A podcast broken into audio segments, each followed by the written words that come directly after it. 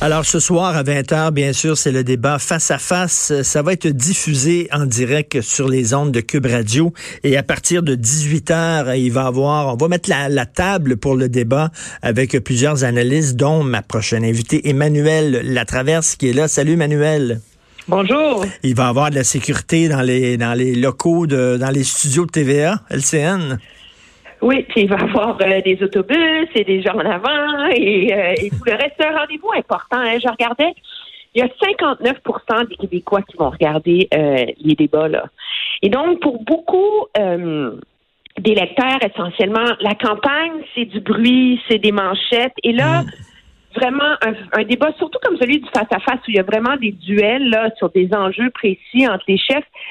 C'est vraiment comme une fenêtre où pendant deux heures, les électeurs ont la chance d'écouter, d'essayer de, comprendre. Et donc, c'est une opportunité vraiment euh, unique, aussi périlleuse que payante hein, pour, euh, pour, euh, pour les chefs. Là. C'est d'autant plus intéressant que, on l'a dit au début de la campagne et on le répète, tous les partis ont besoin du Québec. C'est vraiment mmh, particulier. Mmh. Les, mmh. les libéraux ont besoin de faire des gains au Québec pour compenser les pertes ailleurs. Les conservateurs ont besoin de faire des gains au Québec s'ils veulent prendre le pouvoir. Le Bloc québécois veut faire des gains pour renaître, si on veut, et retrouver son influence au Parlement.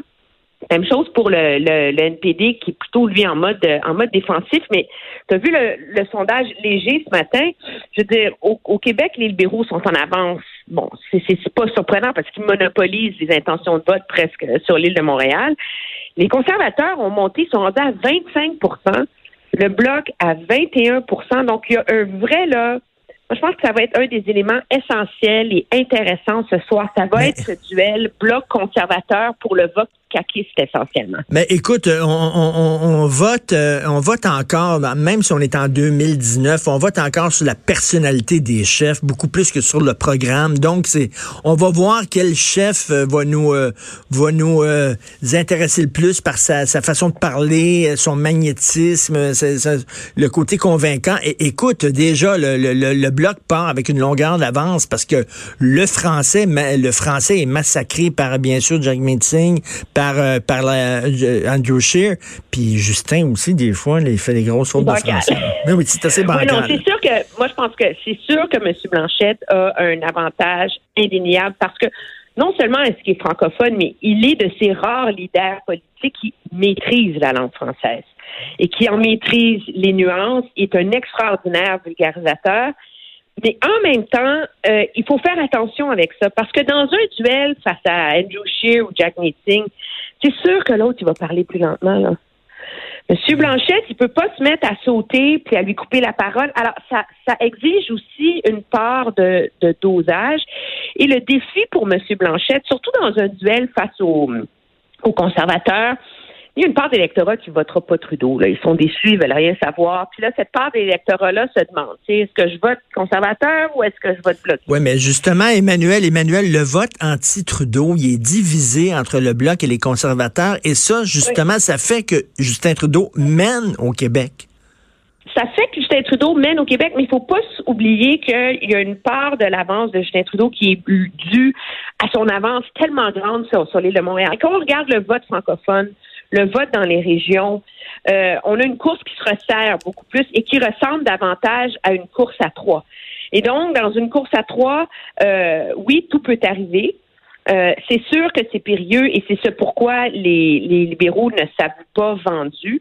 Moi, je pense qu'il va falloir surveiller ce soir le pitch. Pour Monsieur Scheer, l'avantage, c'est de dire écoutez, moi, je suis en faveur de l'impôt unique. Je toucherai pas à la laïcité. Je suis en faveur de plus de pouvoir pour l'immigration si vous voulez quelqu'un qui a le pouvoir de répondre aux demandes nationalistes de Legault, c'est pour moi qu'il faut voter. Mm. Monsieur Blanchette, lui, il dit, moi, je suis la voix de Monsieur Legault à Ottawa, mais son défi, c'est de démontrer que M. Legault a besoin d'un parti d'opposition à Ottawa. Et donc, euh, et donc, ça va être vraiment quelque chose euh, à surveiller là, pour les pour les deux chefs dans leur euh, dans leur débat de ce soir. Mais, mais, le bloc, il va falloir qu'il nous qu'il nous explique à quoi sert le bloc. sais tu ben, par exemple, si, si, si, le Canada décide de contester la loi 21, en quoi le bloc peut nous aider? Il peut, il peut, le bloc ne pourra pas empêcher cette contestation là. Non, et c'est là qu'il y a un test aussi de crédibilité pour Monsieur euh, Monsieur Blanchette qui, jusqu'ici, pour une foule de raisons, pour des raisons stratégiques, alors que les autres partis sont trop occupés à s'entre-déchirer et se démoniser l'un l'autre, pour la réalité qu'il y a moins de journalistes qui suivent les caravanes aussi. Monsieur Blanchette a eu l'effet où il n'a pas été très euh, challengé, si tu me hmm. passes l'horrible anglicisme. Euh, les autres chefs sont dans des points de presse où ils ont 15 journalistes passe une demi-heure à trouver une façon de les enfarger. Là. Est-ce que, est-ce que, est-ce qu'il y a une, parce qu'on a souvent dit que les médias étaient très complaisants envers Québec solidaire sur la scène provinciale. Est-ce que tu trouves que le bloc a un free ride de la part des médias? Je pense pas. Je, pense qu'ils sont, ils étaient moins présents. Euh, leur euh, leur rôle et leur statut comme parti qui peut gagner des sièges était à démontrer. Donc, on les a un peu laissés tranquilles. Tu sais. Et là, je pense qu'ils viennent, et le débat de ce soir va marquer le moment où les promesses, les engagements de M. Blanchette sont remis en question. Sur la laïcité, c'est un exemple parfait. Il n'a aucun pouvoir de rien Absolument faire. Absolument pas. Il peut rien faire. C'est décision du premier ministre. Promettre une péréquation verte, c'est super brillant, là, dans des, ça peut être très, très tentant, là. Mais est-ce que vraiment il pense que la meilleure chose à faire, là, c'est de rouvrir la Constitution à l'heure où on se parle, là? Hmm. Et qu'il y a vraiment une chance sur Terre qu'un gouvernement fédéral accepte ça pour mettre en place un système de péréquation. Donc, objectivement, à l'heure où on se parle, le seul gagnant serait le Québec. C'est le chemin Roxham, renégocier l'accord sur les tiers pays sûrs. Hmm. Il n'y a pas de pouvoir là-dessus. Là.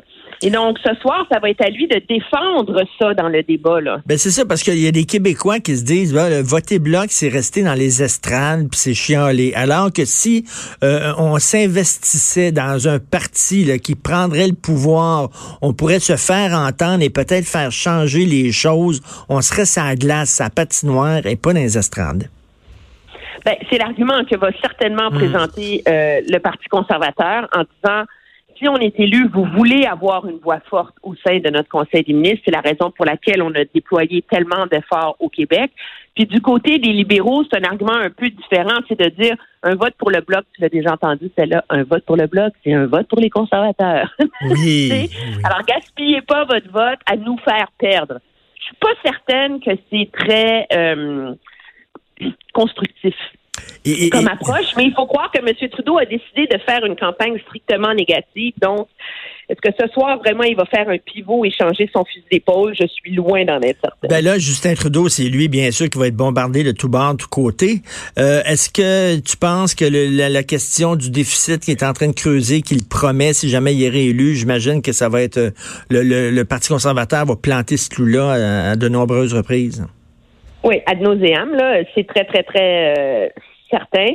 Euh, mais il y a l'avantage que le NPD aussi est en voie de faire des gros déficits et le bloc, c'est pas trop clair, là, c'est quoi euh, leur position sur l'état fiscal du pays, là? Mais c'est sûr que M. Trudeau, il va être attaqué de toutes parts. Pour lui, le pari, c'est de rester au-dessus de la mêlée. Quand tu es un premier ministre qui défend un bilan, l'idée, c'est d'essayer de t'en c'est pas de gagner le débat, c'est de t'en sortir pas trop amoché et de profiter de ce moment-là pour s'adresser directement aux électeurs et donc essayer de passer au-dessus du bruit euh, des autres. Là. Mais c'est sûr que c'est une position très difficile. Puis, M. Trudeau, le défi, je pense, c'est qu'il n'a pas l'avantage de la, la bonne foi et de l'ouverture de la dernière fois. La dernière fois, M. Trudeau, rappelle-toi, est rentré dans la campagne on le traitait comme euh, un junior là, qui allait se faire massacrer. Là. Mm. Il est arrivé au, débat, il a bien fait. Et donc, ça, bien faire, c'était gagné pour lui parce que les attentes étaient tellement basses. Mm, mm. Euh, il n'a plus ce bénéfice-là cette fois-ci. Il est premier ministre, il a été au pouvoir.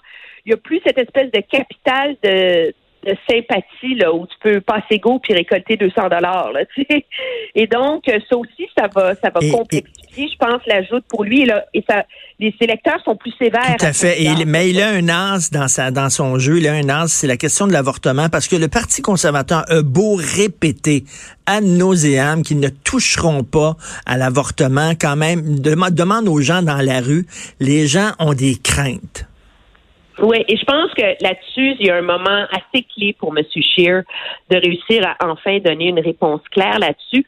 Moi, je pense qu'il y a un enjeu dont on n'a pas beaucoup parlé sous cet angle de l'avortement, c'est l'enjeu euh, de l'aide internationale. Rappelle-toi, M. Harper qui a jamais rouvert ce débat-là sur mmh. l'avortement, bien qu'il a laissé les députés derrière-ban le faire.